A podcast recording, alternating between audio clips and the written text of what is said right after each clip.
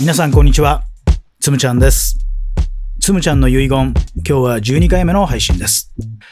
前回のお話をちょっと振り返ってみますと、聖愛高校野球部でのね、コーチングがスタートしました。まあ何度かね、セッションを重ねることによって、チームの状況はとっても良くなって、まあ取り組んでいったエンジョイベースボールとか、それから振り返りミーティングですとか、担当グループ制主体的なチームマネジメントですとか、そういった形のものが、こう、なんかうまくはまっていった感じになっていました。えいよいよ野球シーズンが始まりまして、まあ3月になってね、春休み中の遠征に、聖愛高校が来ましてね、で、甲子園の常連校との練習試合をやったと。ところが、まあ、思いもよらぬね、2試合とも大差をつけられて負けてしまうと。まあ、そんな結果が出たわけですね。でその結果を、えー受けて、監督さんがその現場から直接私のところに電話があって、コーチング的な関わりはとてもね、うまくいっていると思いますがと。今日の試合は結果が出ませんでしたと。で、どうやらね、このやり方だと、チームをね、強くしていくものとには、ちょっと直接的に結びついていないんじゃないかと。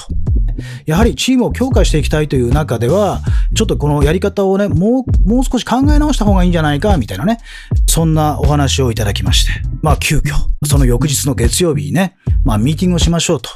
僕も明日行きますのでという形になって、で、月曜日に緊急ミーティングをしていくみたいなね、そんな流れになってきました。で、明けて月曜日にですね、僕は弘前に行きまして、ミーティングに参加することになったわけですね。で、まあ、監督の方からね、今回のミーティングは、監督自身がね、参加せずに、津村さんと選手たちだけでちょっと話し合ってみてはどうでしょうかという、そんな提案をいただきました。まあとても面白い試みだなと思ってね、監督がいるとね、やっぱりなかなか言いづらいこともきっとあるだろうから、ここはね、えー腹を割って話すためには、僕とね、選手だけでの、もうそういう話し合いもいいなと思って、そんなミーティングをしてみたわけですよね。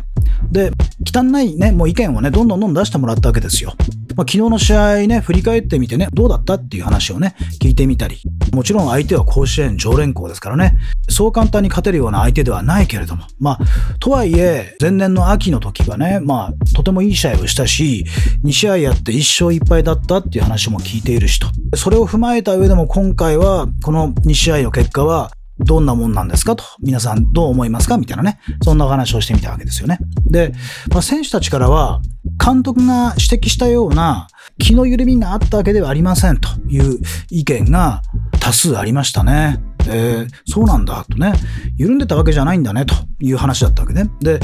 緩みではないですと。で、どうやらね、その甲子園常連校がだいぶ仕上がってたと。まあ去年の秋ね、一勝一敗ということで、まあ彼らのプライドをね、揺らがしたところもあったんでしょうね、聖愛高校がね。なので、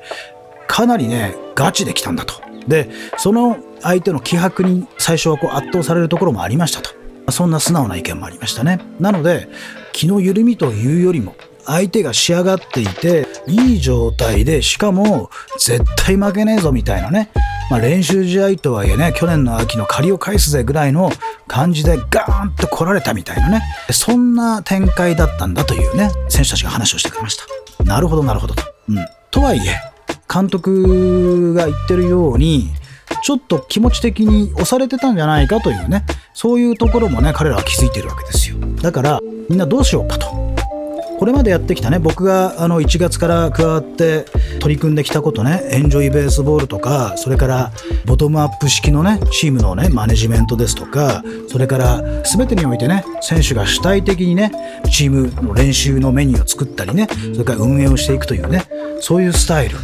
これがもし緩みにつながるんであれば、ちょっとこれ考え直さなくちゃいけないねというふうに思うんだけど、みんなはどう思うみたいなね。まあそんな話もしたわけですよね。まあそしたらね、いや、今のやり方をね、ぜひやっていきたいんだと。ね。やっぱり主体的にやっていくと、部活がね、やっぱりすごく楽しくなったと。すごく面白くなったっていうね、意見がすごく多かったわけですね。だから、今の流れが悪いわけではないな、みたいなね。そんな感触を得て、そのミーティングは終わったわけですね。まあ、彼らの本音をね、まあ聞けたわけです。で、まあ終わった後に今度はね、監督を含めて、スタッフね、一度集まって、そこでね、ちょっと話をしたわけですね。まあ、選手のミーティングではこういう結果が出ましたとね、みんなこんな風な話をしていました、みたいなね、えーことになったわけですね。で、まあ、それでもね、スタッフの中には、とはいえ、明らかに選手たちの、まあ、気迫で負けてる部分があったのは間違いありませんと。ね。なので、コーチング的なね、あの、アプローチは、まあ、それは良しとして、選手にやっぱり主体を渡すというのはやはり高校生にはちょっと難しいんではないかとそんな意見も出ました。えー、やはり前みたいに監督がリーダーシップを発揮して監督がちょっとね引っ張っていくぐらいの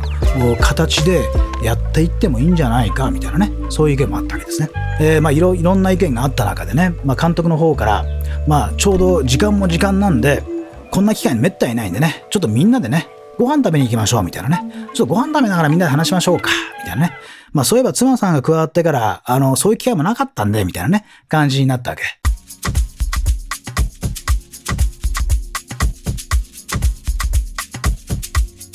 で、えー、まあ場所を変えて今度はね、まあ、居酒屋さんみたいなところに行ってでそこでまあスタッフでまあリラックスして話し合ったわけですね。そこでね、やはり、この後のね、チーム運営どうしていこうか、みたいなね、やっぱり話になっていくわけなんですが、時々来てくれるバッティングコーチの方がいましてね、で、まあ、その方は、まあ、毎日来てるわけではないんですが、昨日の遠征にはね、一緒に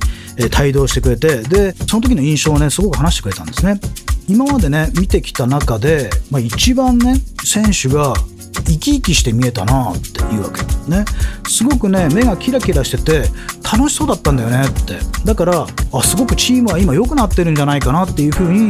自分の中には印象があったんだってね。そのバッティングコーチが言ってくれたわけ。そうか確かになーなんてね。監督も顧問の先生もね宙をこう仰ぎながらねそうか確かにな雰囲気はだいぶ変わってきてるんだよなーなんてね。とはいえなんかああいう結果が出ちゃうとなーみたいな。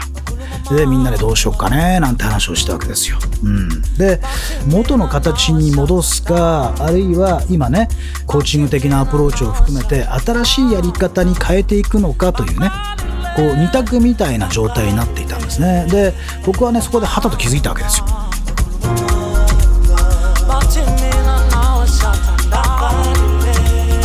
これは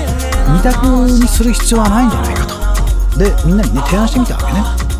A か B か。今までの聖愛高校のやり方か新しい、えー、主体性をね選手に渡したコーチング的なやり方かというねどちらか一手を選ぶということではなくてこうしたらどうですかと。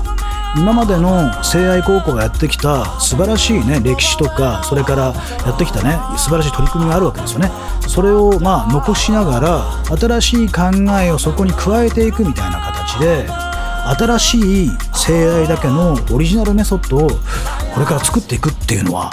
どうでしょうね？みたいなね、えー、そんな提案してみたわけでね。そしたら皆さんがね膝をパーン叩いてあそうだねって。それが一番いいねって。うん。そうだそうだって。今までやってきたことで良かったことはそのまま続けていいんだよねって。でさらにもっと新しいアイデアがあったらそれを試していってでどんどんどんどん進化させていくみたいなね。A か B かじゃなくて C ね。新しい3つ目の選択肢性愛のオリジナルメソッドに向かって作っていくっていうのはそれはとってもいい考えだねみたいにね。全員が賛同する瞬間があったわけですね。でなんかそこで光がパッと見えた感じね。言ったらね僕がスタッフに加わってで新しいやり方をねいろいろ提示していく中でね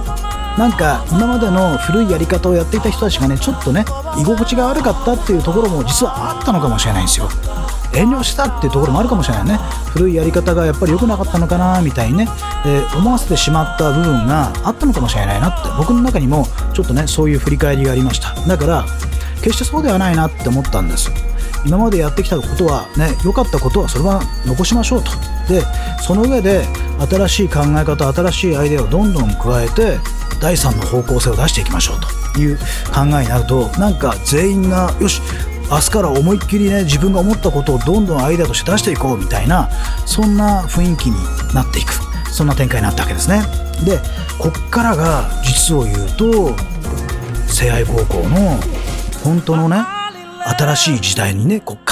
うカチッてはまったそんな瞬間だったような僕は気がするんですねとってもね我々スタッフ全員がそれぞれ思っていることや考えてきたことや新しいアイデアを忌憚なくね提示してで試してもらってまあうまくいきそうなことは続けていくしなんかちょっとうまくいかないねっていうことは修正かけていくしみたいなね非常にこう柔軟な対応がねできるようになってきました。それによって選手たちも非常にこう伸び伸びし始めていってで生き生きとしながらしかも自分で自らを律していくねセルフマネジメントができるようなねチームの風土がそんな空気ができてきたわけですね。そうやってねチームはどんどんどんどんいい方向に向かい始めていくというね形になりました。そして春の大会東北大会まで行ってねちょうど、まあ、今であのメジャーリーグで活躍している大谷君の同じ世代ですからね。大谷君の花巻東高校が来たり甲子園で大活躍している仙台育英高校が来たりね、まあ、東北の素晴らしいチームが揃って東北大会やったんですが聖愛高校もそこに出場することができてでそこでもまあ何試合か勝つことができて実績を作りながら練習をしてそしてミーティングをして振り返って修正してまた新しいアイデアを加えてっていう形でとうとうね7月の夏の甲子園の予選が始まっていくわけですね。はい。ということです。今日はね、この辺までしていきたいと思います。次回のお話は次の遺言でお話ししたいと思います。つむちゃんの遺言、最後まで聞いていただいてありがとうございました。